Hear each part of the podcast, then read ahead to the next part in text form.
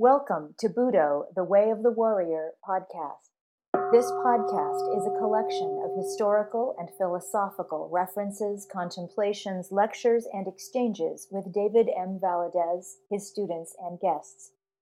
Podcasts are recorded on the mat at the Senshin Center in Southern California and in studio.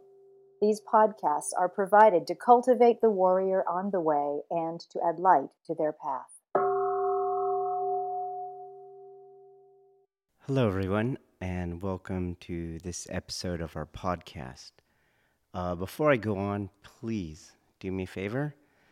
Consider becoming one of our Patreon sponsors, where you donate anywhere from uh, one to five dollars a month that helps us remain ad free. Obviously, it helps us produce our publications both on our YouTube channel and our Facebook page, as well as this podcast.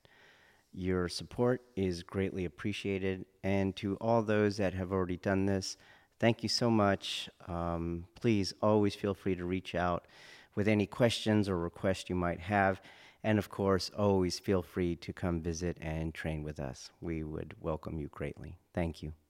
This episode is going to be on Kihon Waza. And to be forthright, like I have been, in a way, dreading this episode. I think that dread has led work become more than it might actually be uh, my fatigue more than it might actually be, and just my overall busyness more than it might actually be. That dread has made me keep pushing back the recording of this topic for multiple weeks now. And why? You know, what is the reason? And I would say, uh, one, it has to do with the nature of these podcasts for me you know, I like the free talk. I like the ability to just speak off the cuff, almost like a Waza. You know, there's a kind of jazz spontaneity to all of these episodes. They kind of are what they are. And um, I don't want to move away towards any kind of planned script I, or, or, towards any kind of planned script. Um, those kind of podcasts don't interest me. Um, when I'm listening to them, just like the short format, I don't I don't like those episodes myself.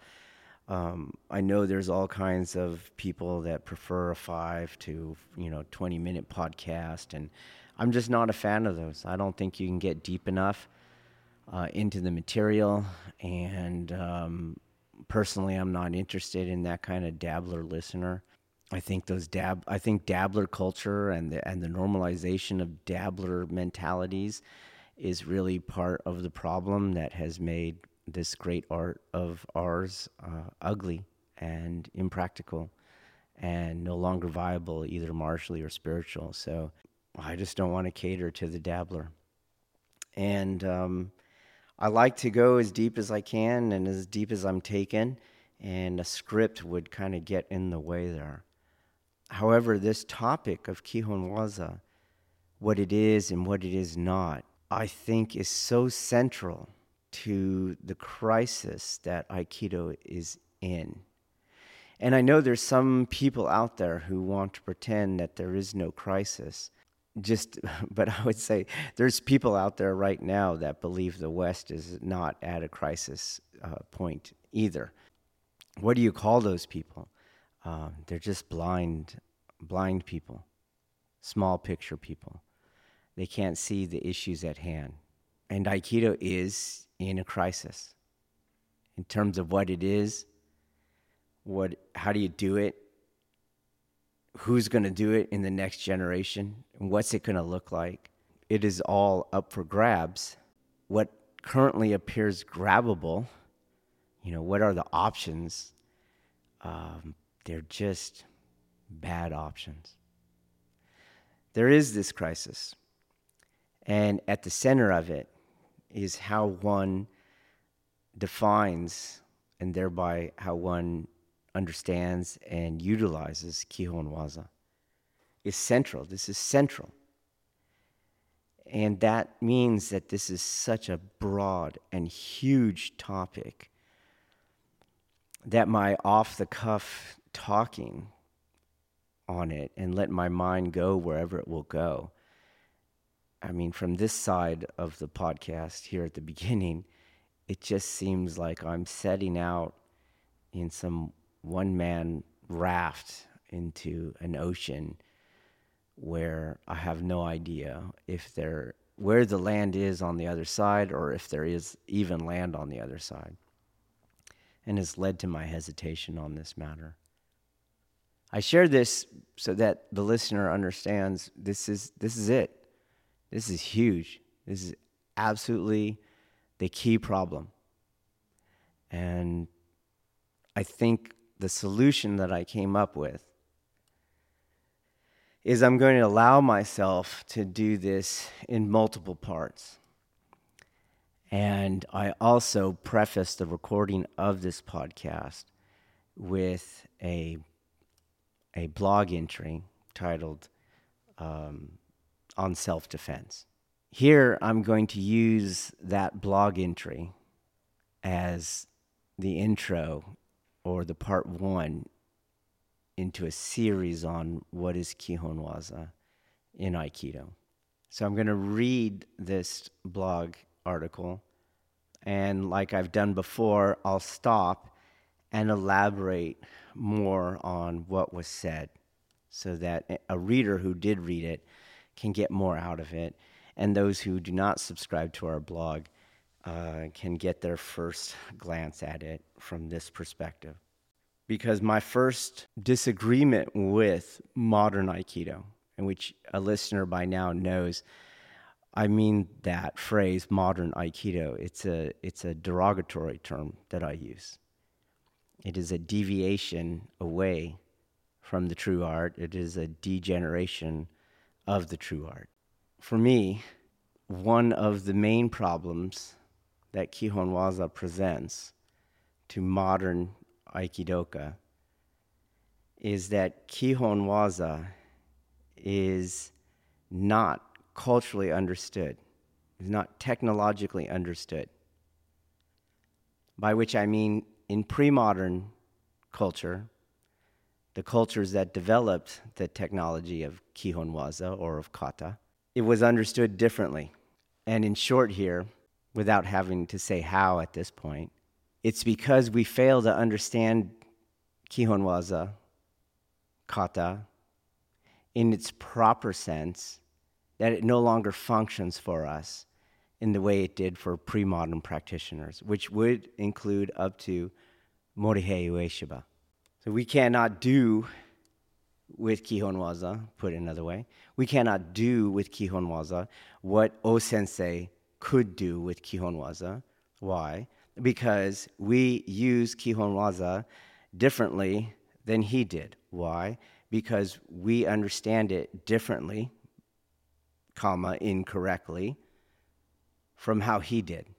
This difference in understanding is, uh, as I said, a cultural one. And when you're looking at a difference in culture, you're talking about differences in terms of epistemology, and I would also put in there in terms of reasoning and in terms of uh, soteriology, cosmology, a lot of the things that moderns threw out as the prover- proverbial baby with the bathwater when they opted to feel superior to past cultures, to feel more advanced than past cultures, and to, in essence, what could, in short, be described as their effort to secularize the art and or to market the art. Th- those things go together.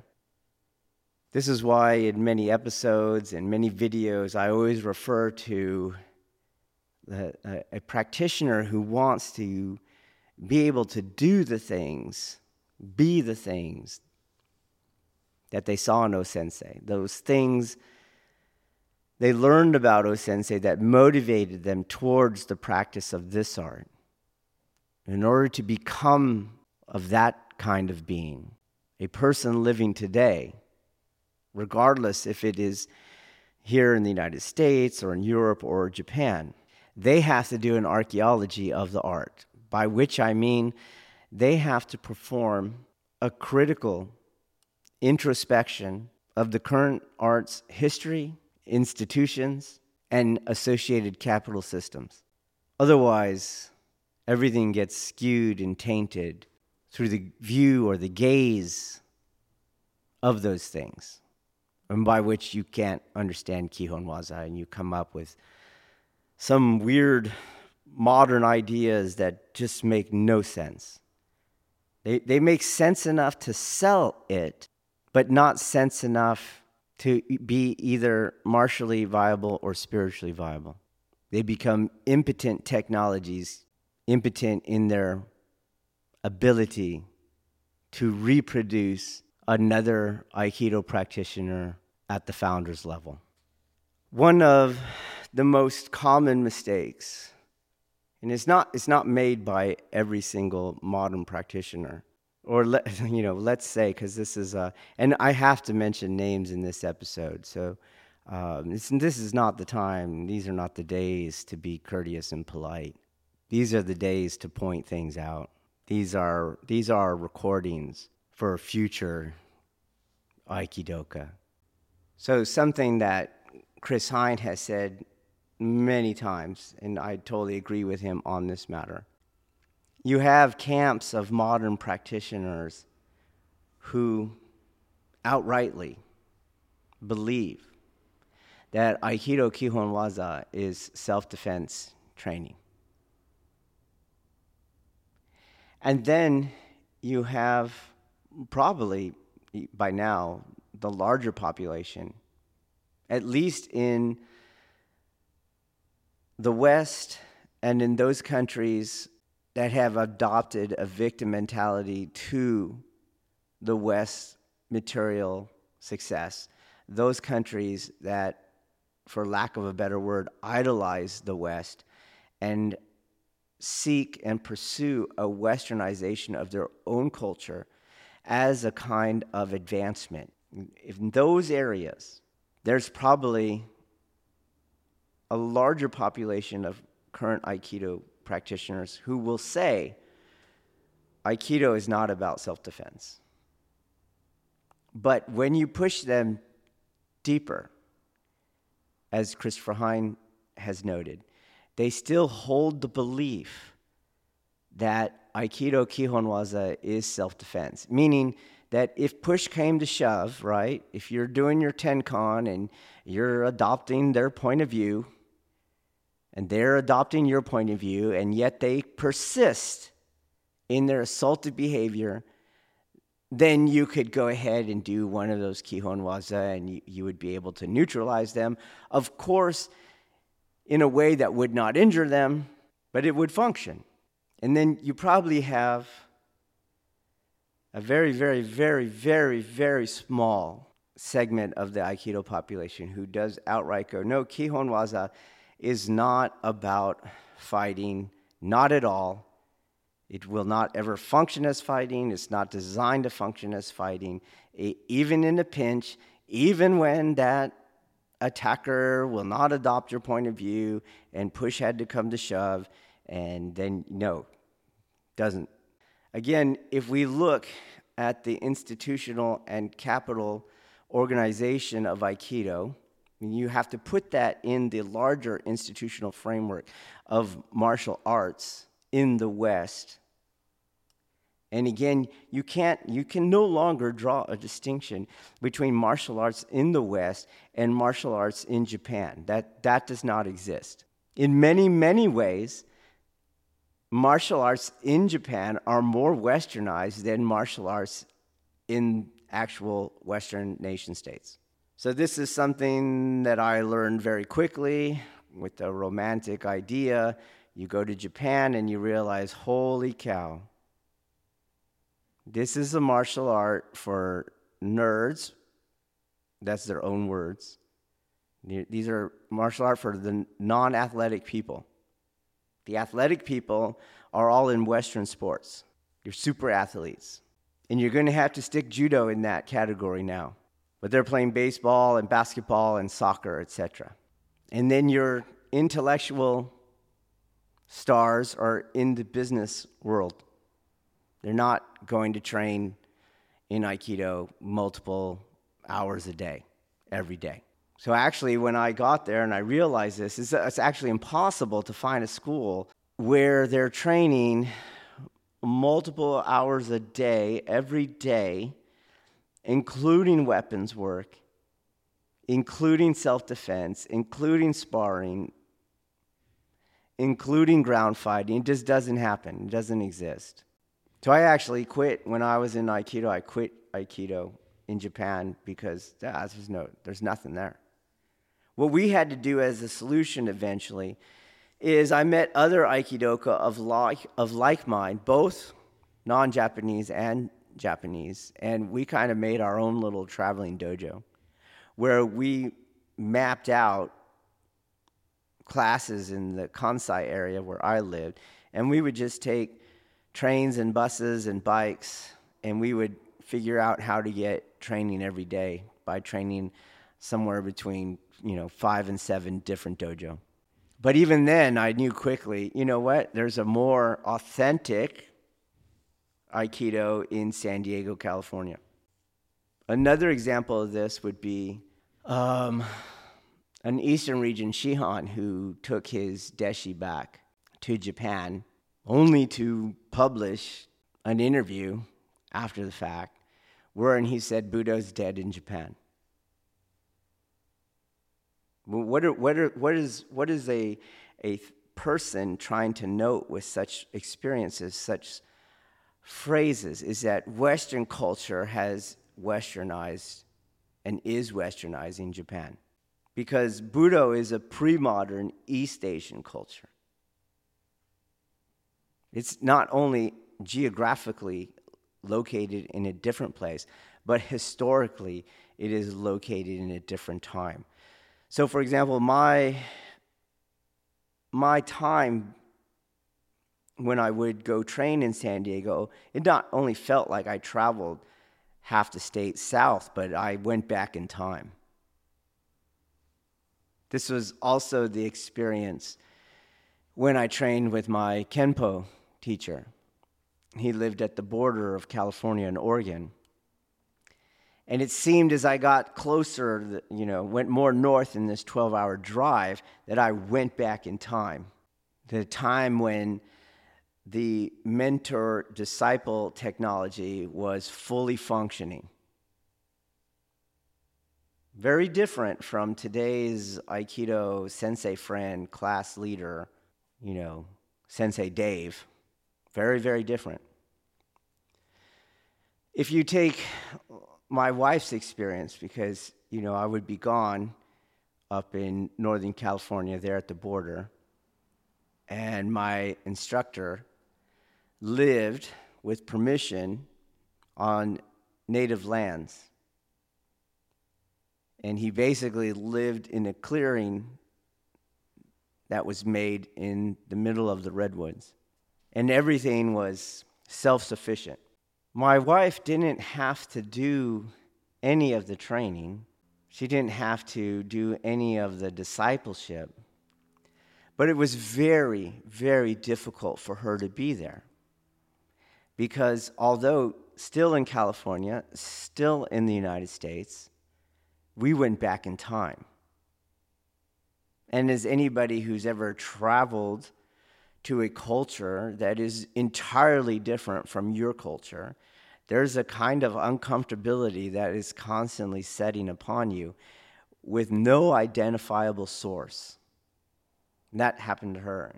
Eventually, she just stopped going with me. She couldn't take the teleportation back in history. So there's no, for all practical purposes, there's really no distinction nowadays between the United States, American Aikido, Japanese Aikido. But there is a great difference between American Aikido, Japanese Aikido, and O Sensei's Aikido because of that difference in historical periods. But what is common between let's just call it westernized Aikido or modern Aikido. Let's use the, the nomenclature modern Aikido so it doesn't throw people off and they start thinking there's a difference with Japanese Aikido. Because modern is Western, westernized. What marks modern Aikido, as I said, is the intimate relationships between its institutions. So, this would be its institutions of transmission, its institutions of organization, its pedagogical institutions, the relationship between its institutions and its capital systems. This is thoroughly Western, thoroughly modern. They, all, they go together, they work together. This is why you have what, in essence, is a kind of Ponzi scheme. Do you see? You, you have this instructional hierarchy but that instructional hierarchy is simultaneously a political hierarchy, and it also provides a market direction. So funds are collected at the bottom, and those funds go up the hierarchy, up that organization. So you have, for example, to be specific, you have your Shihan, they're at the top. People align themselves under a Shihan, both politically, they pay the Shihan, they do seminars, and they exchange material capital for symbolic capital, belt ranks, titles, privileges, things like that. And within that organization, if you had, if you go, where's the pulse for this thing? That pulse is Kihon Waza. The heart of it is Kihon Waza. What contemporary practitioners do not understand, and a lot of them get upset. Like they can't figure out why do you keep talking about this crap? Just show me these videos so I could be entertained. What they don't understand is that if you do not liberate yourself from that system, you cannot stop thinking with that system. And you cannot stop believing with that system. And if you do not stop thinking nor stop believing with that system, you cannot achieve those things that are outside of that system. And for example, true Aiki, not true Aiki like that one guy on the internet who calls himself true Aiki and never moves and he's just doing these weird mechanical things like I don't even know what that's about. The true Aiki, true Kokyu, and again I've given the listener many ways to to note amongst all the concentric understandings of those two words, which are valid, that concentric nature of the terms is valid, that is a historically accurate understanding. But you should still be able to see these two distinctly observable aspects the Kokyu projection and the Aiki adhesion. Those things are not in Kihon Waza, and you cannot develop them in the Kihon Waza as the modern institutions and market systems function today. You cannot. This is why it is not a coincidence that Aikido practitioners today will see videos where someone's bouncing off of me, projecting away from me, or stuck on me, and they themselves, as Aikido practitioners, go bullshit meaning it is beyond their scope of imagination, even. The very defining characteristics of the art are not even believable to people who practice the art. Or Takemusu Aiki. Another first principle delivered by the founder that you can do Aiki, you can do adhesion under spontaneous conditions. You don't see it. You see choreography. Okay, why? Because the purpose of Kihon Waza in contemporary Aikido, in modern Aikido, is that institutional framework, is that capital framework. And you're never going to accomplish these things if you stay within it. Why? Because you can only think with it and you can only believe in it. And it has no interest in these other things. Why? Because you cannot buy Aiki, you cannot buy Kokyu, You cannot buy Takemusu Aiki. You cannot buy it. And if you cannot buy it, then they cannot sell it. And because of the westernization of, including Japan, but the whole world, including Japan, what cannot be bought and sold is not real. Well, what is what can be bought and sold? Technique. Techniques, just raw external levers, force engines. Well, what's the point of that? Self defense. some martial art.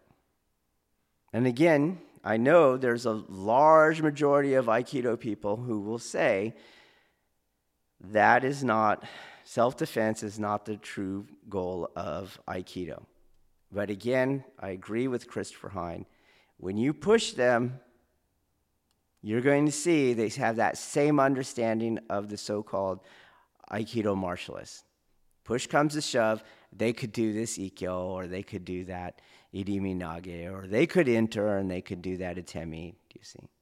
There is some sort of worldly, practical end to, ki, to Kihon Waza as part of a martial art.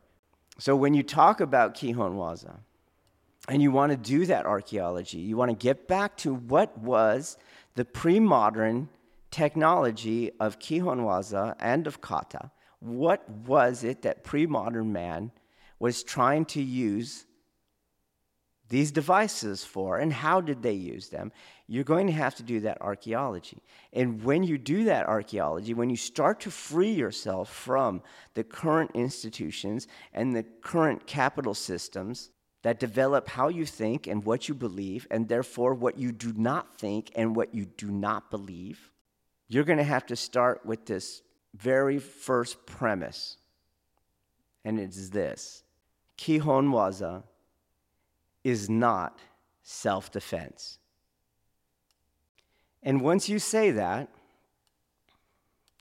you're going to have to distinguish yourself from that large majority of Aikidoka who will say that, agree with that, but actually still hold the same philosophical first premises as the Aikidoka martialist does, who believes outright and openly that Aikido should be and is self defense. You're going to have to now, thereby, define what is self defense. And that's where this blog article comes in. Because I think you'll see my view is entirely different from that larger majority within the Aikido ranks. But it also disagrees, in essence, with the Aikido martialist. The Aikido martialist who attempts to use Kihon Waza for self defense purposes is not teaching self defense. They're teaching some other crap. Again, crap in the West and any non Westerner knows this. The West sells crap. This, even in the West, we know it because we always know those places that don't sell crap anymore. You know, we're going to get our handmade boots. I mean, let's take uh, Origin, Maine. This is Jocko Willink's company. What, what is the market space for Jocko Willink's products? Is he's going to make stuff the way America used to make stuff built to last, excellent craftsmanship. And he's going to get old machinery that can actually build that stuff. And then he's going to train his personnel to utilize those, that old machinery. And then they're going to make boots that can last generations. Or in law enforcement, you're, you're going to buy, you know, your Salomon boots, you're going to buy your Merrell boots, and then you're tired of buying these boots like every so many months. And you're just finally going to go, I'm going to get the handmade ones from Danner. Danner is an Oregon company, and they've now been in existence for probably over a century now. Or you look at, again, in law enforcement, you have these Wonder Nines. That's what they were called originally. So you have your polymer pistols, you have your Glock, and you have your M&P and your SIG P320s, and you're just tired of that three pound spectrum trigger, those loose tolerances they say are for your own benefit. You can't really ever get confident in your shot placement. And you spend probably more on the pistol upgrading it to get it shootable. And you're going to get tired of it, and you finally go, no, no, no, I, I, am going to go back to a, a good old fashioned American craftsmanship where they were skilled craftsmen they utilized the mentor disciple model in making other skilled craftsmen. Things are made by hand, fitted, and now, oh, now you're rocking a staccato. And there's no going back. So even in the West, we know, we know, we make things that are by design via market strategies to fall apart. This is because the goal is no longer customer loyalty customer satisfaction. The goal is just profit. There's no more pride in the craft you're making. We see the same exact thing. As, as Budo's been westernized, we see the same exact thing in Aikido because that's how culture works. Cultural principles spread out across the culture. And if profit enters into one arena, and if you get more profit by not putting emphasis on customer satisfaction or the skill at which something is made or the masterpiece nature of what you're making, that's not at all what you're using to make your profit anymore.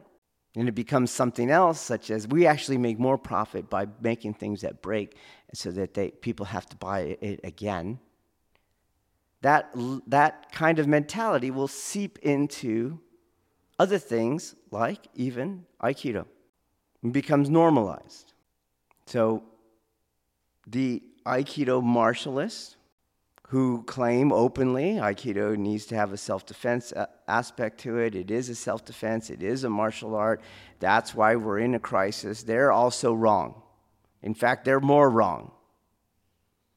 They are more wrong a glimmer into how incorrect they are has been said by, I won't mention names here, but it wasn't me who said it, but it's so right on point. A glimmer at how incorrect they are as they try to make Aikido martial, as they try to utilize Kihon Waza as self defense according to modern self defense market industry strategies is that they actually suck at Aikido. They're terrible at it. They have no flow, they contest, they obviously have no internal skills, they yong yong everything, they don't have good stances, they don't have good movements, their handwork is all choppy and linear. It's terrible Aikido. Terrible, terrible Aikido. Then on top of it, it's terrible self defense. Why? That's what we're going to get into. Why is it terrible self defense? Because it's not self defense. So let's start the blog. What is self defense? The title of the blog is On Self Defense, and I will po- post a, or I'll paste a copy of the blog link in the episode notes.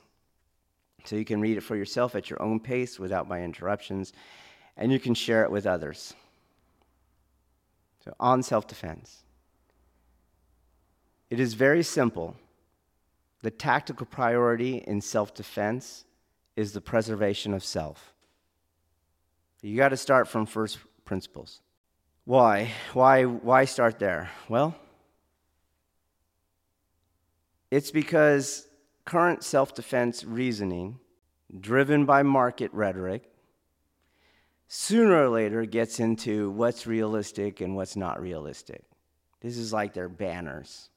And when they decide what is realistic and unrealistic, they're really talking about probability. It has the, the it masquerades as possibility, but it's actually probability. So something is realistic and therefore deemed practical, and it is deemed practical because it's probable. Something that is not realistic is impractical because it has been deemed improbable. So, an example I've, I posted once a video on rifle disarms. And immediately the Aikido martialists were like, this is not realistic. And when you looked at why is it not realistic? Because you're never going to get close like that to a rifle. You see, it's not probable.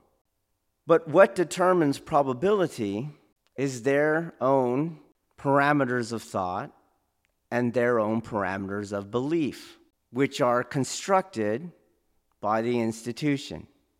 Which institution? The self defense institution.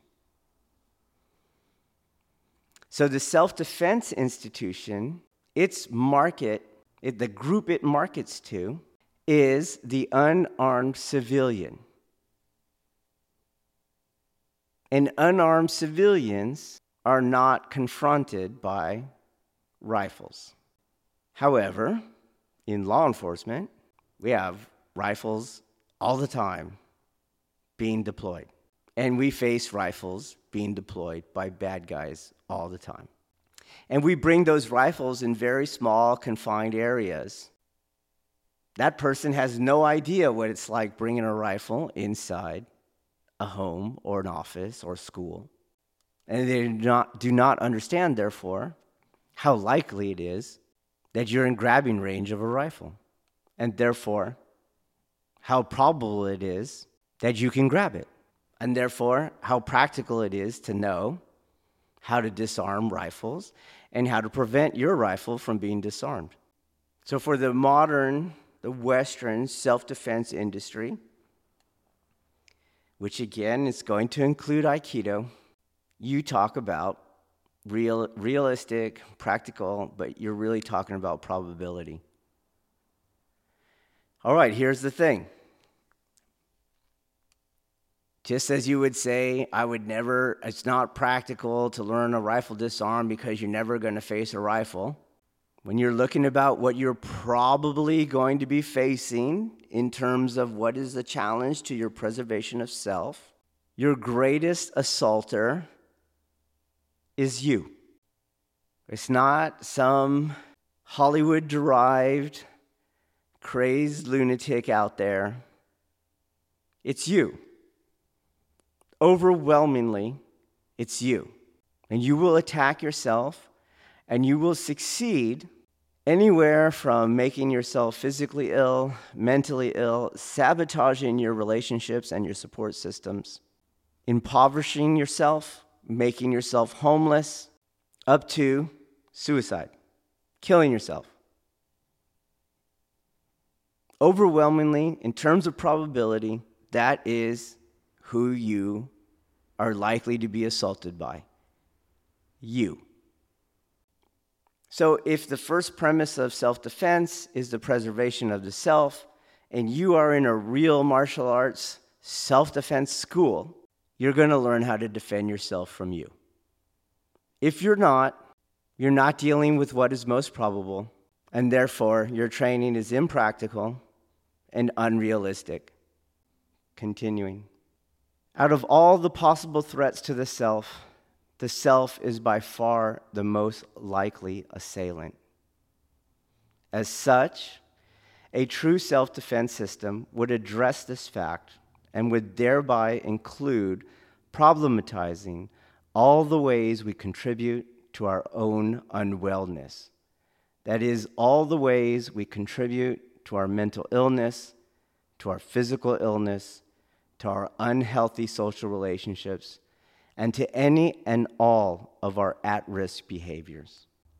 The idea of a practitioner that spars well under a kickboxing rule set or an MMA rule set, but that suffers from anxiety or depression and or that is socially alienating and or that self-medicates legally or illegally is good at self defense is actually not true. Such a person, such a person actually sucks at self defense. Yet, how many self defense schools do we see that actually address the most common threat of self? Nearly none. Most, in practice, actually contribute to such unwellness. Now, not said in the blog, This is not a cute little play on logic and reasoning. This is something that pre modern martial arts knew extremely well, meaning they address this not only as a first premise of training, but there is a tactical component to it that it is addressed for. Why? What is it?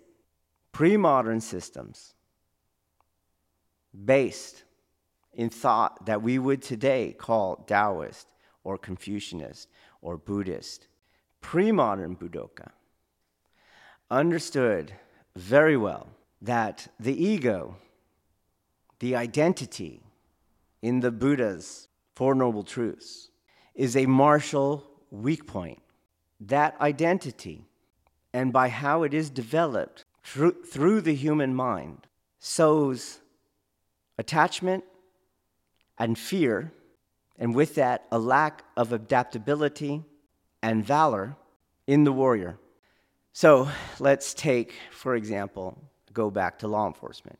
And we'll put it in modern terms because it's a very, very deep psychology that pre moderns had, and a very advanced and sophisticated psychology that the pre moderns had on the warrior's mind because it was derived from those schools of thought Taoist, Confucianist, Buddhist, Silk Road culture.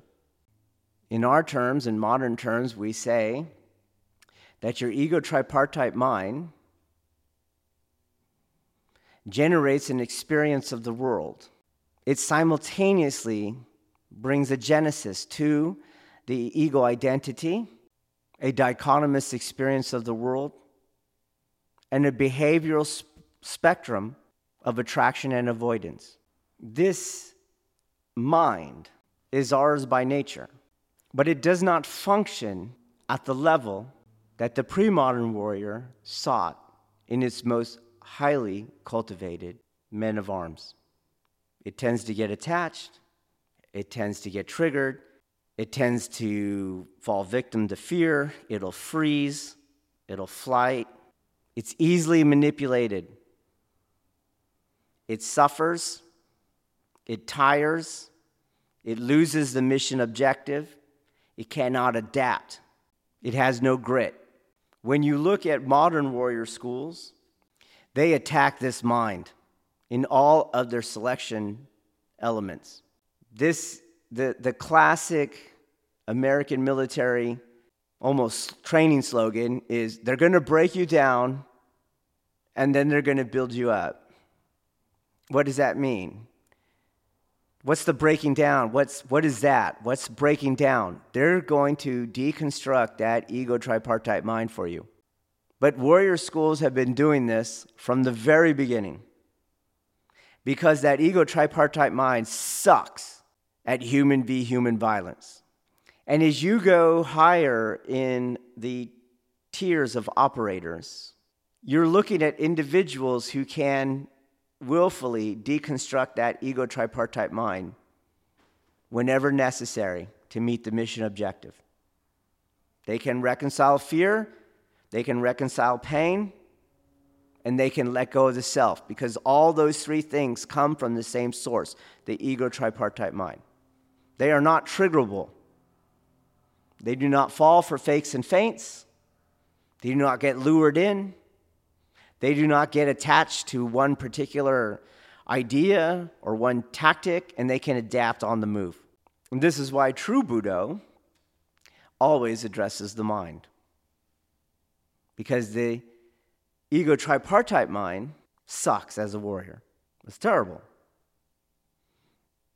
Equally, this is why true Budo can and does function as a wellness practice today but only if it is deconstructing this ego tripartite mind. And there's ways to do it, but modern Aikido does not know those ways anymore. You have to do the archaeology to get to those ways.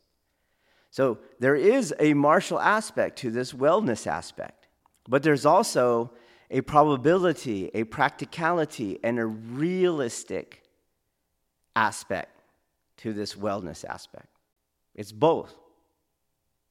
You are your worst enemy. You are your worst enemy outside of combat engagement, and you are your worst enemy inside combat engagement. Along this understanding of how and why and to what end the warrior mind should function. And the idea that you can come in to a dojo, pay some fee, and learn some techniques, and you're now going to be viable martially is totally ignoring this mind aspect. Again, why? Because you can't purchase the warrior mind. You can't buy it. If you can't buy it, then we can't sell it, and therefore it's not real. We're going to take it out. When they take it out, they assume its presence. They assume you're going to be ready to do the violence. They assume you're not going to have PTSD from the violence. They assume you're not going to cower in fear. How? Because we're going to show you this technique. This is just idiocy. So, in terms of probability, this is where training must start and stop.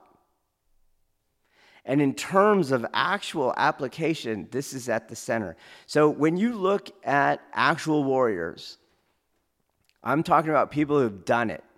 And I'm not talking about your little bar fights and that kind of stuff. I'm talking about people who face death. So you're looking at people who have professional ends to violence. These are your law enforcement officers, these are your military personnel, but those military personnel that face death. When you look at those people and they get to what are the components of martial viability, at the top of the list is mind, not grappling, not wrestling, not boxing, mind. And if you go back in time, mind. What kind of mind? A well mind, not the unhealthy mind, not the mind subject to suffering as noted in the Four Noble Truths, not that mind. Continuing. Next, but far down in tactical possibility from the former, a lot lower than the marketing campaigns of the self defense industry would mislead us to believe are the threats from others. In these cases, following sound strategy, one should prioritize anti exposure tactics as the number one self defense solution. All right, so let's, what did I just say? Overwhelmingly, overwhelmingly,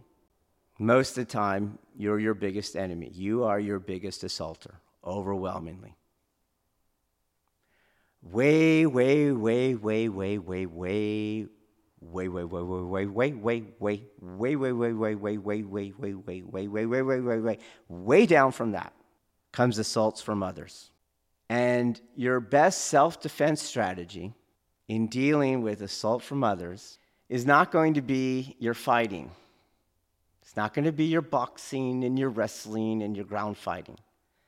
It's going to be your anti exposure tactics. Again, why? Because we're talking about real violence. So let's take the two rules of a handgun fight shoot the bad guy, don't get shot by the bad guy. In those two rules, Tactical priority goes to the second rule don't get shot by the bad guy. Tactically, that is your anti exposure tactics. So, very, very common. As a law enforcement trainer, I see this all the time. But I see the same sentiment in the Aikido martialists. They believe that football myth of the best defense is a good offense.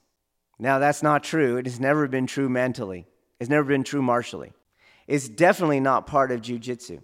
So, as I watch officers training and force on force training, it's always very common at first that they move away from cover and or do not use cover or concealment and get very aggressive and as a trainer or my partners on the training cadre, we understand and can utilize cover and concealment. And now look at it.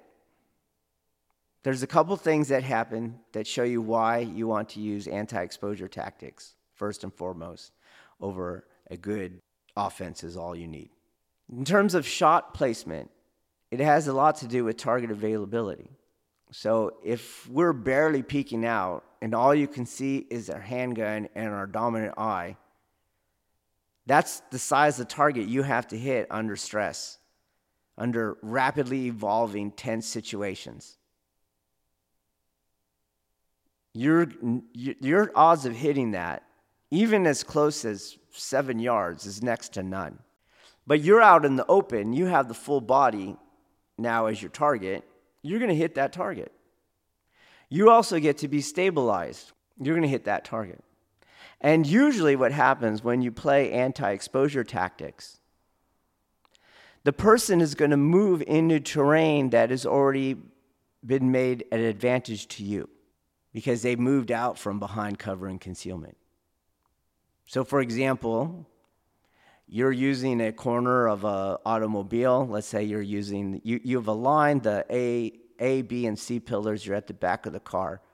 And you've pied that C pillar for that alignment such that just your dominant eye and your handgun is, is a, available as a target to the person that is trying to play the engine block and they can't hit your target, so they now move out from the engine block area and they move parallel to that A, B, and C pillar. Well, they just moved into a firing lane that you were already dominating.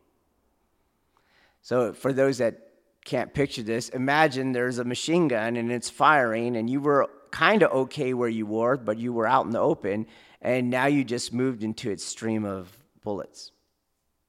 You're toast. Anti exposure tactics are huge. And they go back, they go way back, and they have never left military science. So you will see them in Sun Tzu, for example. And you will see them in the modern American military manuals. It's key because you're playing for keeps. It's not a video game. When you read Sun Tzu, Again, he's writing, he's part of that Silk Road culture. And he's going to use yin yang theory. He's going to use the thought, the same thought that was considered true in both Taoist, Taoist thinking, Confucius thinking, but also Buddhist thinking. All that culture, all yin yang theory, he's using the same principles of truth that were accepted culturally along that trade route. And when you read that, those, that text, you're going to see all of the strategy that you see in structurally in Aikido Kihon Waza. And that's why you see a lot of anti-exposure tactics in within Aikido Kihon Waza. But what's more spelled out in the Sun Tzu, it's about economy. Exposure is costly. Anti-exposure is economical. Meaning, let's go back to our little gunfight here. I can use less rounds to get my hits on. I can use less energy because I'm not moving around. I can use less concentration because I don't have multiple, multiple elements that I got to multitask with. It's economical. And again, in real fighting, you don't have an unlimited amount of resources, so economy counts. This is why in Newaza, before you had weight categories, and its, and its aim was to be used in the streets or on the battlefield, you still saw economy. It, it, it's what marks its slow pace, which modern jujitsu players can't understand. But they change the environment. They have a clock, they have weight categories, they don't have weapons, you're not allowed to strike. What are you starting to see? You're starting to see systems of human v human violence, such as wrestling, that did not have the same economy mandate. But wrestling was never a battlefield art. So you'll have modern jujitsu players, and they're like, hey, when your instructor tells you to relax and tell you not to use your muscle and to try to slow things down, they're, they're screwing you up. You need to be intense. You need to go hard and fast. Again, they're forgetting. You now have a weight category, buddy, and no one's allowed to punch you, and there's no friends coming in you see? They're gaming the rule set. So anti exposure tactics are key, and you would train in them.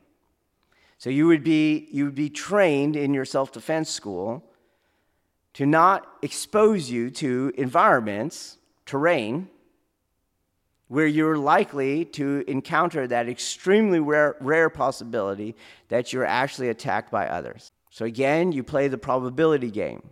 Where and who are you likely to be assaulted by? Okay, a cop can tell you. It's almost impossible. It's, a, it's almost unheard of that women are attacking you, women are assaulting you. So you can just look at the incarceration rates, it's men. And then as you look at what's involved, where and when do men do this, and you look for common elements, it's intoxicated men. So you're, you, you are working at Super Bowl Sunday, Fourth of July. You know this is where all, this is where all the crimes start to happen. Why? Because everyone's drunk. Hence, you have laws on intoxication, on open containers, uh, open containers in vehicles, etc. This is why your city has sobering um, places. Do you, know, do you know why? Because so many people are arrested due to intoxication that it's too it's cost prohibitive to arrest them because for example a police department a police department might have some sort of jail in air quotes here but the jail is the county. It's the sheriff's office. So when a police department arrests someone here and they have to eventually transport them to the county jail, they have to pay a fee because it's not technically their jail. So these cities will develop sobering centers. They get around that fee. Why do you so why do you have sobering centers? Because it's cost prohibitive for municipal police departments. Why? Because that's who commits these crimes. That's who commits assault and battery overwhelmingly. If we're talking about probability, that's what you're likely to face drunk males.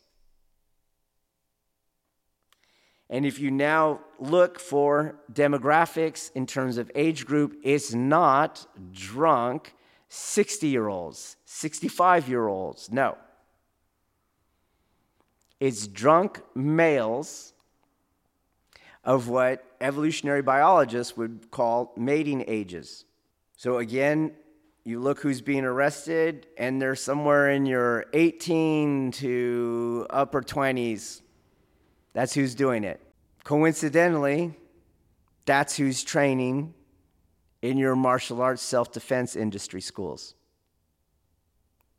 Weird. I became an arrested control instructor for the state of California before I was a peace officer. I didn't really have much exposure to law enforcement at that time.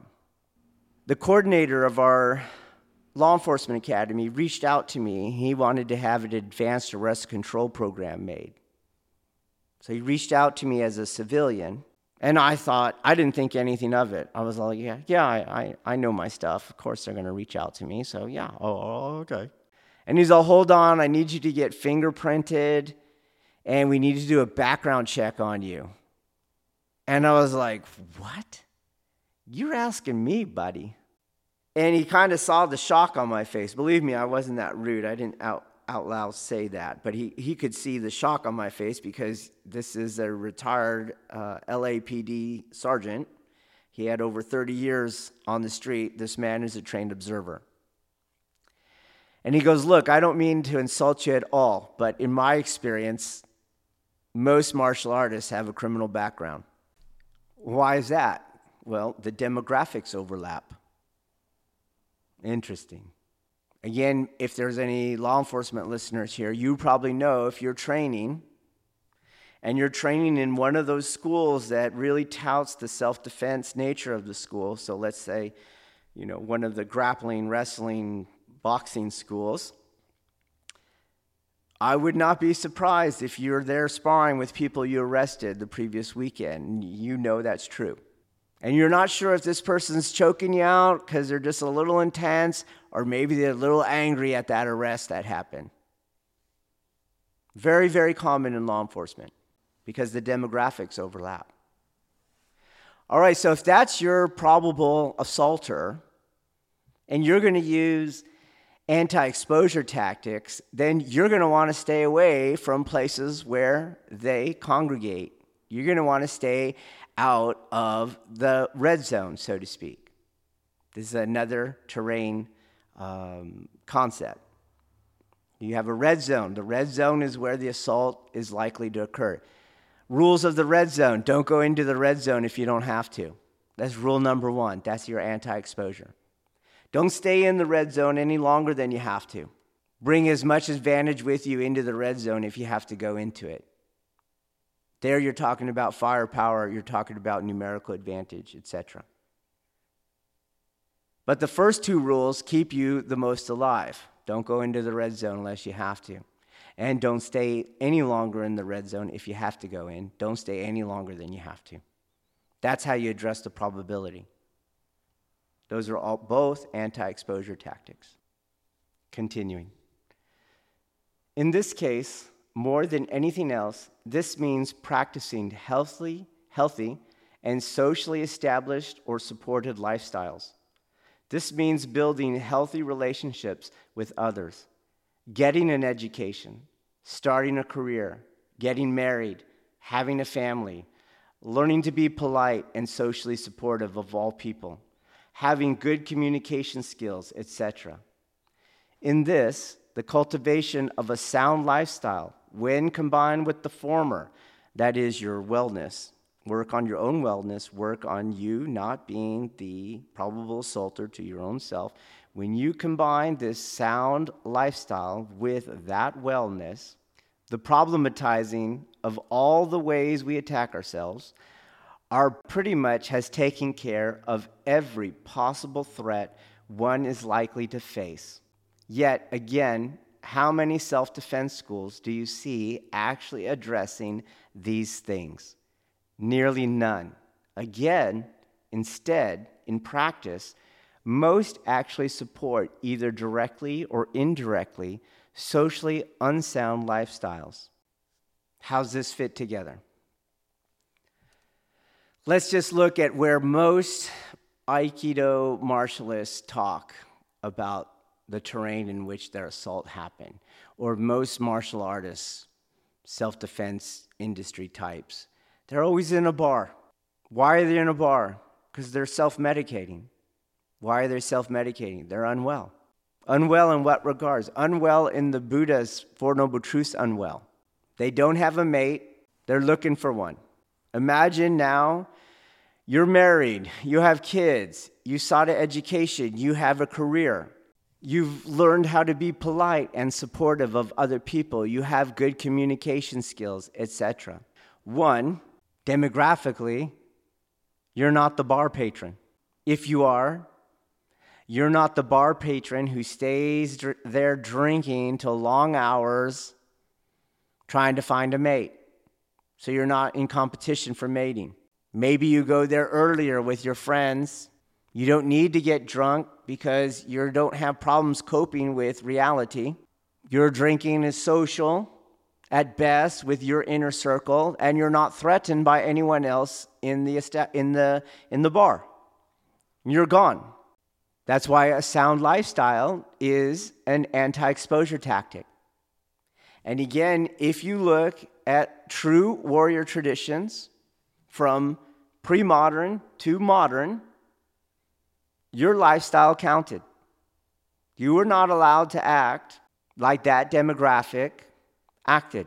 So there's rules for officers, for example, in our military, for our law enforcement, and there were huge mad etiquette rules in pre modern Budo traditions.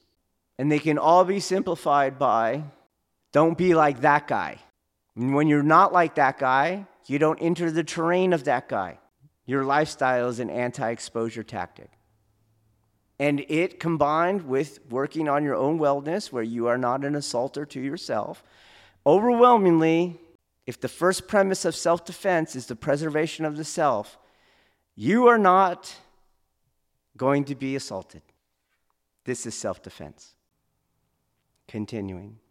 Next come the even more rare cases cases wherein we are attacked by others, but wherein our anti exposure tactics did not or could not function as intended.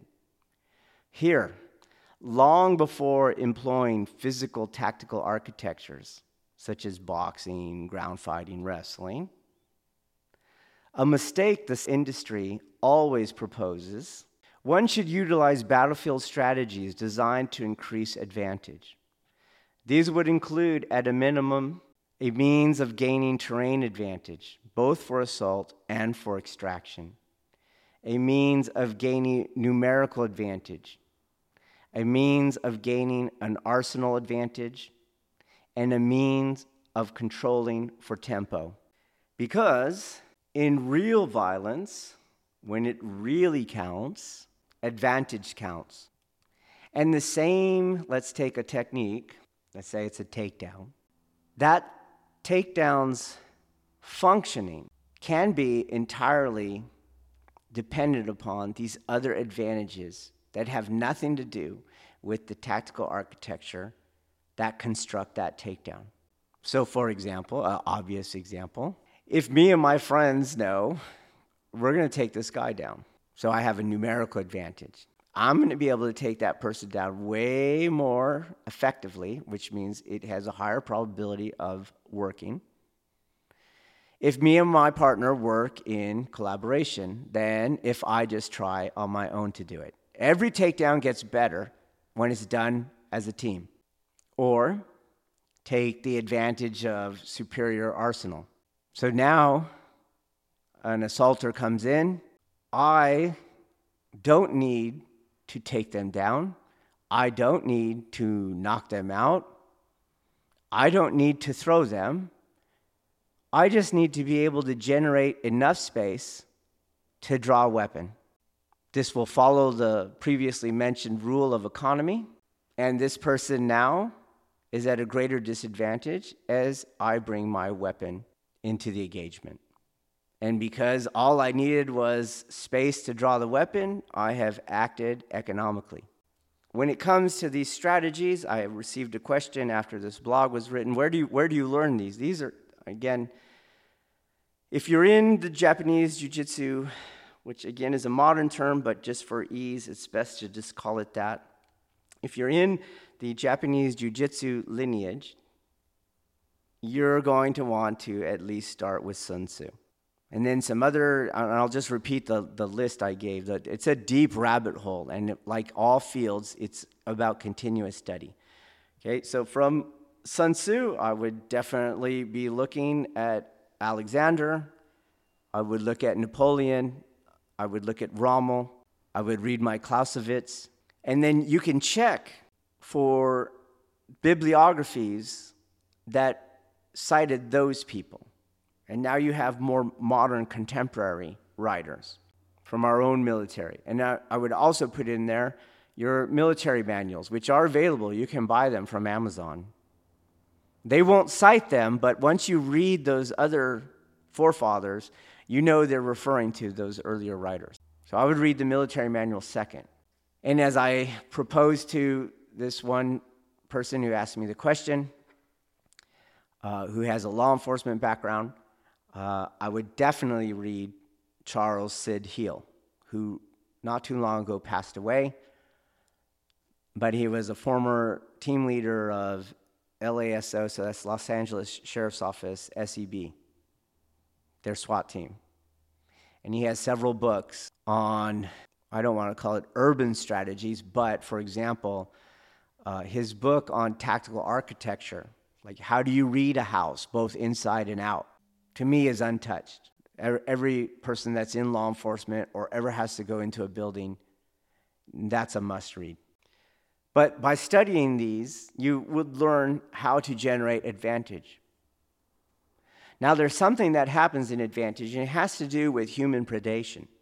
Just like with all predators, human predators will weigh advantage, sometimes consciously and sometimes unconsciously especially the more savvy predators.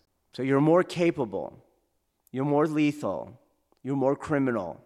They will weigh for advantage, and if they determine that there's too much advantage stacked against them, these strategies actually work as a deterrence and as a de escalation. And following Sun Tzu, and which this idea is weaved into Aikido, the best war is the one you win without fighting. It's the most economical. And that's how you do it. You stack advantage, the assaulter, the predator, which is going to be the other person because you have a well mind and you have a, a lifestyle that is healthy. It's not going to be you. So the other guy, the assaulter, is going to weigh for advantage.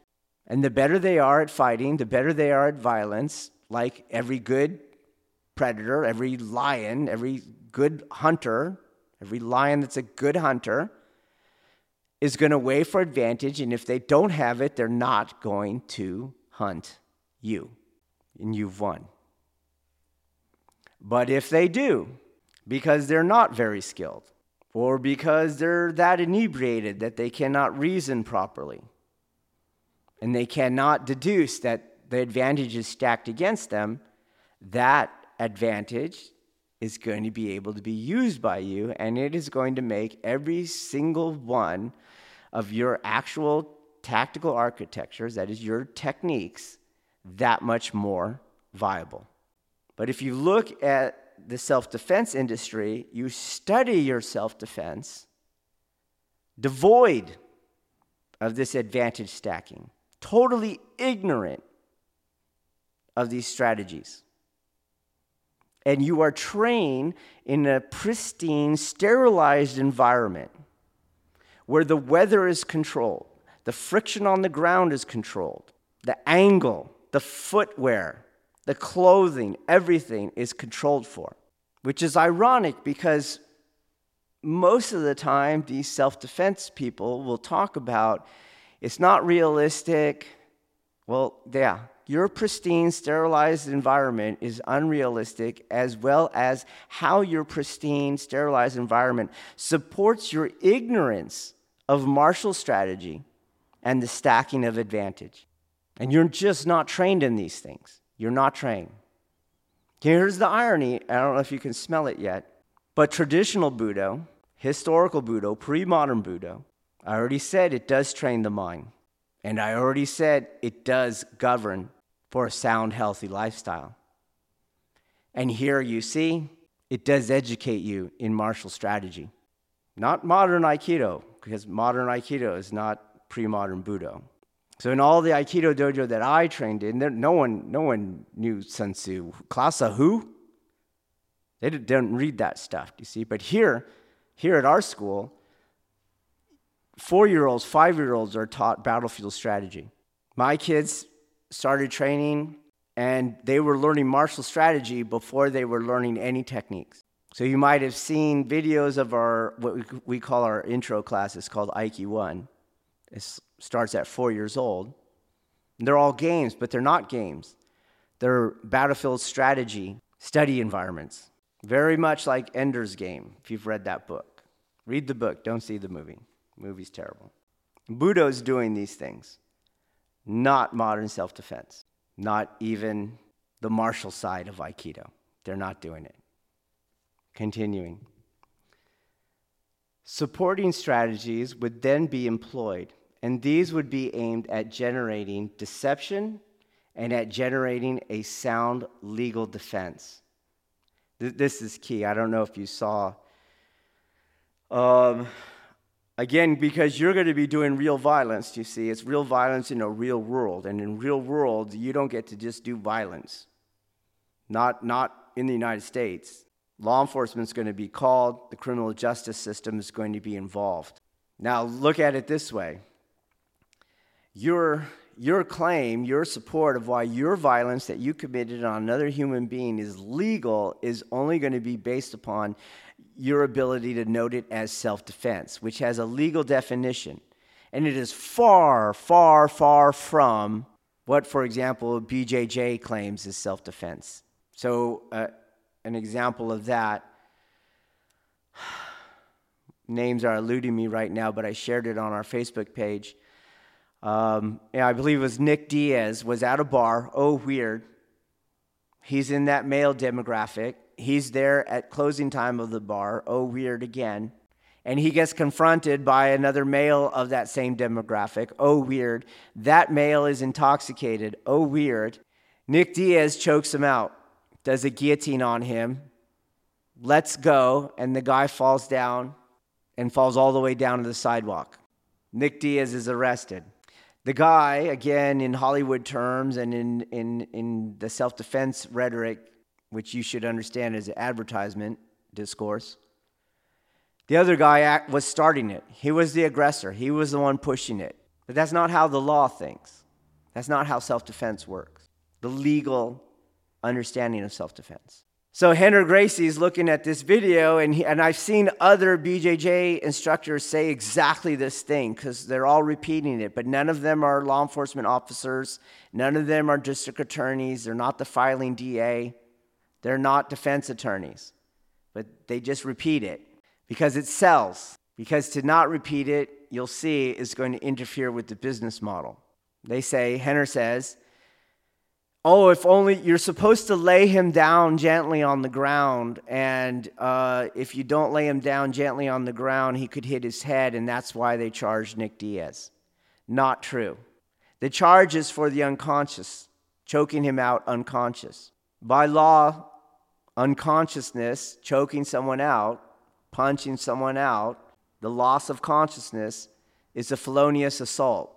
For self defense, it requires that the assaulter is attacking you at the level or at the imminent level of what is called serious bodily injury and or death level assault and that didn't happen by some guy lipping off to you in front in front of a bar he's just lipping off to you there's no proportionality there. That's a legal term. Without proportionality, your violence is unreasonable. Without reasonableness, it's going to be hard to claim it's self defense. You went over. Now, what else constitutes serious bodily injury? What felonious level assault or battery? What const- fractures, broken bones? Okay, look at the whole arsenal of BJJ take out all the places of possible fractures and all the, all the places where you seek and gain unconscious, what is left? And out of what is left, go to your normal BJJ hour of training and see what is actually being trained for the most. And is it that remainder of what is left? It's not. And it's becoming less and less so as BJJ is adapting more towards rules and weight categories. Older school BJJ and those schools that stay older school, they can use their positional control. They don't have to use the locks and the chokes. And they can use that positional control on bigger, stronger, spazier people. But as the art is rapidly moving away from that, you see less and less control ability. Why?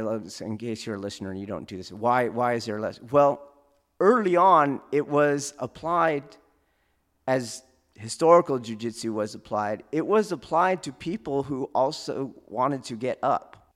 So you had to know how to not let people get up.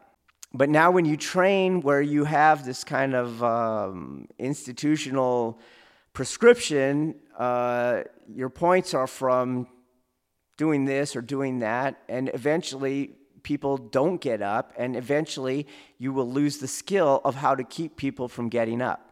And where you will lose it most is on bigger, stronger people. If you look at when a highly successful BJJ practitioner gets goes into MMA, why they're they not success, successful as much is because they don't have that skill anymore. You're, you're MMA fighter with nowhere near the amount of time doing ground fighting can get up. Gets up, striking weapons are available. A huge part of Newaza strategy and tactics is using the ground to reduce the guy's pugilistic capacity. Well, the assumption there is that you know how to control someone on the ground. The huge assumption there is you can keep them from getting up. Well, that's a skill. It doesn't just come. It doesn't just come because you're doing arm bars and triangles and kimuras. It doesn't just come that way. So, again, old school maxim was position before submission. But I have heard world champions now go, that's bullshit. That's getting in the way of you getting that victory. Well, again, they don't realize you guys have radically changed the environment. You now have weight categories. You took out strikes. It's not Vale Tudo, though. You, you can't do whatever you want anymore. So now you specialize. Whatever the rule set and whatever the culture is going to take care of, I don't need to learn that as much. So in real world, whenever you apply violence on another human being, it's only going to be legal if you can justifiably argue for self-defense. And that what I mean is legally meet the self-defense standard, not colloquially, not good old boys, not 18 to 28 demographic kid logic. Because if you don't, you didn't preserve the self because your ass is going to jail or your ass is going to prison or your ass is getting sued and getting financially bankrupted. But if you're doing all these other things, you have your wellness mind, you have your sound lifestyle, you did all this strategy and you stacked advantage, and yet the person, the assaulter, still pressed through with the assault, it is going to be much easier to argue in a court of law that that person was the assaulter. I was defending myself. And this has to be understood. But again, if you go to your so called self defense school, there's no legal theory. There's no, you can't you can't be choking people out and all you know instead all you got to do is lay them down gently no no and you can't shoot people in the face and then give them a hug that it doesn't work like that this is that kid logic of, of men who won't grow up continuing the gaining of such advantage has a de-escalating effect on assailants and the most tactically savvy of them will actually be deterred from assaulting you. This was already said. Again, how many self defense schools address these things? Nearly none. In fact, most are 100% totally ignorant of basic battlefield strategic theory, and most actually propose, again, either directly or indirectly, unsound legal defense strategies most are going to get people locked up and in court. Last comes the extremely rare cases wherein another assailant, so that means not you, I have a hyphenated phrase there, other assailant, persists through these strategies and tactics, being not deterred by them. In this case, the greatest self defense art one can employ is an integrated weapon empty hand system one based in non contestation tactics. All right. Again, go to the self defense industry, those that are claiming realistic martial arts, those that are trying to save Aikido by being the martial side, by making the Aikido Kihon Waza self defense, purpose built. Got the, got the segment we're talking about here? It's all, all empty hand fighting. Again, if the first premise is preservation of self, why, why in the world would you not arm yourself? You, you might want to go, well, it's not, it's not, uh, it's not uh, possible. It, that's not the first premise. The first premise is preservation of self. There's no, there's no supplementary premise. There's no preservation of self as is possible for you. No. In a way, that's what everyone is doing. The very people they're critical of, the Aiki bunnies, they're doing self, they're doing self-defense as is possible for them. That's their given level of fitness. That's their given level of commitment. That's their given level of comfortability with pain and suffering. That's their given reconciliation of fear and cultivation of grit. That doesn't make it self defense. If the first premise of self defense is the preservation of self, you're not going to purposefully or for the sake of convenience or the sake of uh, culture disadvantage yourself by working unarmed. I'm not talking here about breaking the law. But I don't know of a law or of a state where there's not a workaround. If you're not seeking it, then please stop. You're not interested in self defense. In the same exact way as I, as I noted, your first and most likely assailant overall is you against you. If you are not addressing that fact, I wish you would stop talking about self defense. You're not talking about self defense, you're talking about something else. If you're talking about self defense, you're going to arm yourself, and your empty hand system, whatever that may be, is going to be fully integrated paradigmatically with those weapons. It's not an either or. It's not this or that. It's not this, then that. They go together. So it's not boxing. It's not wrestling. It's not competitive BJJ. No, those are not your best self defense system when it comes to tactical architectures.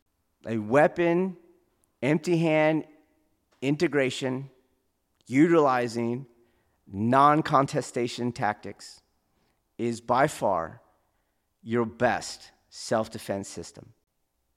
Now, again, we had the wellness mind, that's in Budo, pre modern Budo.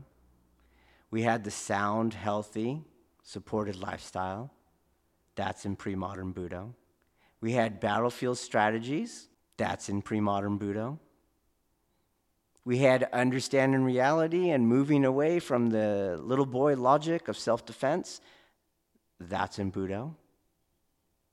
And now we have weapon, empty hand, integrated systems that use non contestation tactics. And that's in Budo. Weird. Finishing up here. For weapons, at a minimum, this would include knives, clubs or levers, and handguns. And since weapons are involved, it would also include stop the bleeding wound care. That's in quotation marks. That's the phrase in law enforcement stop the bleeding. You're looking at uh, your tourniquets, uh, your direct pressure, uh, your occlusive dressings, etc. Meaning your everyday carry would at a minimum have you armed with two knives, one handgun, one spare magazine, and a tourniquet. Any self-defense school proposing contesting tactics and or empty hand tactics is not teaching you real self-defense. They are selling you a product and they are using misleading marketing strategies to do it. It is exactly the same for those self defense schools that do not first address your own unwellness, your own unsound lifestyle, and your ignorance on battlefield strategy theory. They are not teaching you real self defense. They are selling you something, something that preys on your egoic mind's tendency to generate a fantasy narrative for your life, one wherein you can act upon your unreconciled will to power, one in which you are the hero in duplication of Hollywood's preying upon us, one wherein you are the mark, in another one of modernity's limbic capitalist marketing schemes. So, not said in the piece, but this is, this is going to that last paragraph there. Why does this speak to us? As said in other podcasts, in other articles, in other writings, we have for simplicity's sake, two minds. We have the ego tripartite mind, and then we have the God mind. And modernity and the West, in as for simplicity's sake, in what Nietzsche has said, the death of God, the westernized human has now had their egoic mind, that ego tripartite mind, monopolize their experience of the world. And following Aikido theory, yin yang theory, Silk Road culture theory on the nature of humanity, this mind generates within us an experience of the world that is fear based. And when you look at this marketing scheme and you look at where the demand is coming from, It is coming from fear. And you would think that a human being would, because fear leads to suffering, you would think a human being would not want to support their fears, but that's not how this ego tripartite mind works. There is a codependent, simultaneously arising between the identity, the fear, the dichotomous worldview, and the behavioral spectrum of attraction and avoidance. It all comes up at one time, and there is no escape from it. As long as you are allowing it to work freely, it just keeps feeding itself, feeding itself. So the fear generates the identity as you as an Aikido martialist, or you as a self defense expert, or you as doing a martial art that is real. But in that, it reifies the fear. And it's for this reason why you won't seek that Four Noble Truth wellness, why you won't change your lifestyle and address and cultivate anti exposure tactics. Because those, those practices, they're aimed at a cessation of the ego tripartite mind, as in real Buddha. And that kind of training is extremely uncomfortable, extremely difficult. And it is such a, such a nature that its difficulty or the solving for its difficulty is far from guaranteed. And that's why you can't sell it. You cannot buy awakening. You cannot buy spiritual maturity. So I cannot sell it to you. I've heard many, many people post they want to share their comments on the dojo's Facebook page, and you'll hear that a lot. Oh, oh Sensei was very bad at transmitting his art, or it seems that the transmission uh, models are not good because we're not seeing it. And this is not understanding the nature of what is being worked on. There's no guarantee. Those are modern people that are so used to consumerism that there must be something wrong because I paid for it and it didn't happen. I paid for it. I'm not awakened. What's wrong? You suck, Buddha. Let's just look at, at Buddhism. Let's just stick with Zen. Mind to mind transmission. Did everyone reach Buddhahood? If that was the case, why are these abbots through history having such a difficult time finding one Dharma heir? Because there's no guarantee. There's no guarantee that any human being can discover the way and means of bringing a cessation to that ego tripartite mind. Now, if we come back to how we got to this blog, and we said Aikido is not self defense, or Aikido Kihon Waza is not self defense. We now know what self defense is. And you can see none of that is in really in Aikido Kihon Waza. It's not, it's not in there. Meaning, even though, for example, Sun Tzu, Sun Tzu's economy of violence and Sun Tzu's anti exposure tactics is, is interweaved in Kihon Waza. It is not spelled out for anyone, meaning you can't just do Kihon Waza and you're going to get it, you're going to understand it. If that was the case, we wouldn't see what we see in Aikido today. Most of the Kihon Waza never has a handgun in there, there's no knife in there. Whatever elements we see that come from this, what, this blog on what is self defense, if it is in Kihon Waza, it's because Kihon Waza, like those strategy and tactics, were developed in a pre modern culture that used a concentric episteme. So, like Russian stacking dolls, you see the same elements. And another obvious example of this, if we have the Tao Te Ching, you can see various chapters within various Kihon Waza if they're done correctly. You go, oh, yeah, that's, that's in this technique, that's in that technique. The techniques obviously have to be done a correct way, which most often they're not nowadays. But the, the Lao Tzu, that text, was not written for Kihon Waza. That text is written for rulers of territories. Why do they apply in both? Because of the concentric episteme of these Silk Road cultures. They're, they're going to apply the same truths in every single element of culture. So it would be applied at how to rule a territory, it would be applied on how to so to speak, rule yourself for awakening or sagehood, and it would be applied to how to defeat an opponent.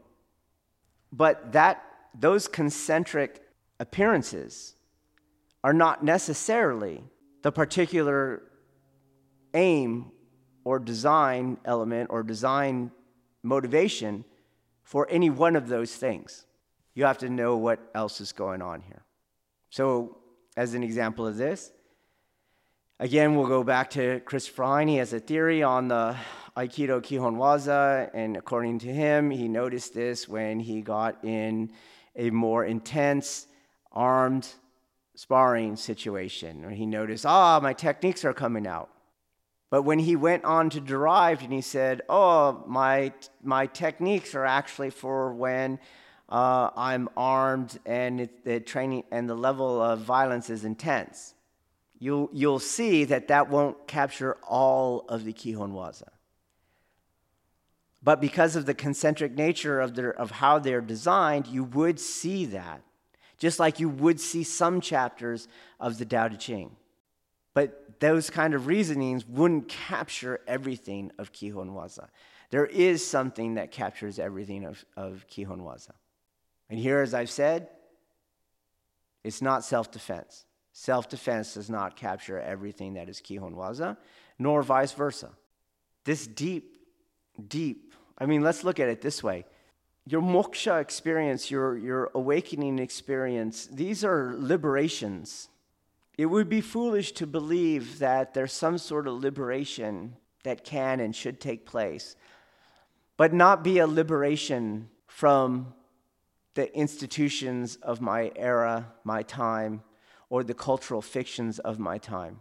There is a soteriological connection between the need for the archaeology I keep pushing and the spiritual goals of Budo and the development of Aiki, Kokyu, and Takemusu Aiki. And that's where we're going to go next in part two. Thank you for listening. Please take care. Peace be with you. This concludes this episode of Budo, the Way of the Warrior podcast. For more information, please visit senshincenter.com. S E N S H I N C E N T E R dot com. Or find us at Facebook at Senshin Center and on our YouTube channel at Senshin One. Thank you for listening.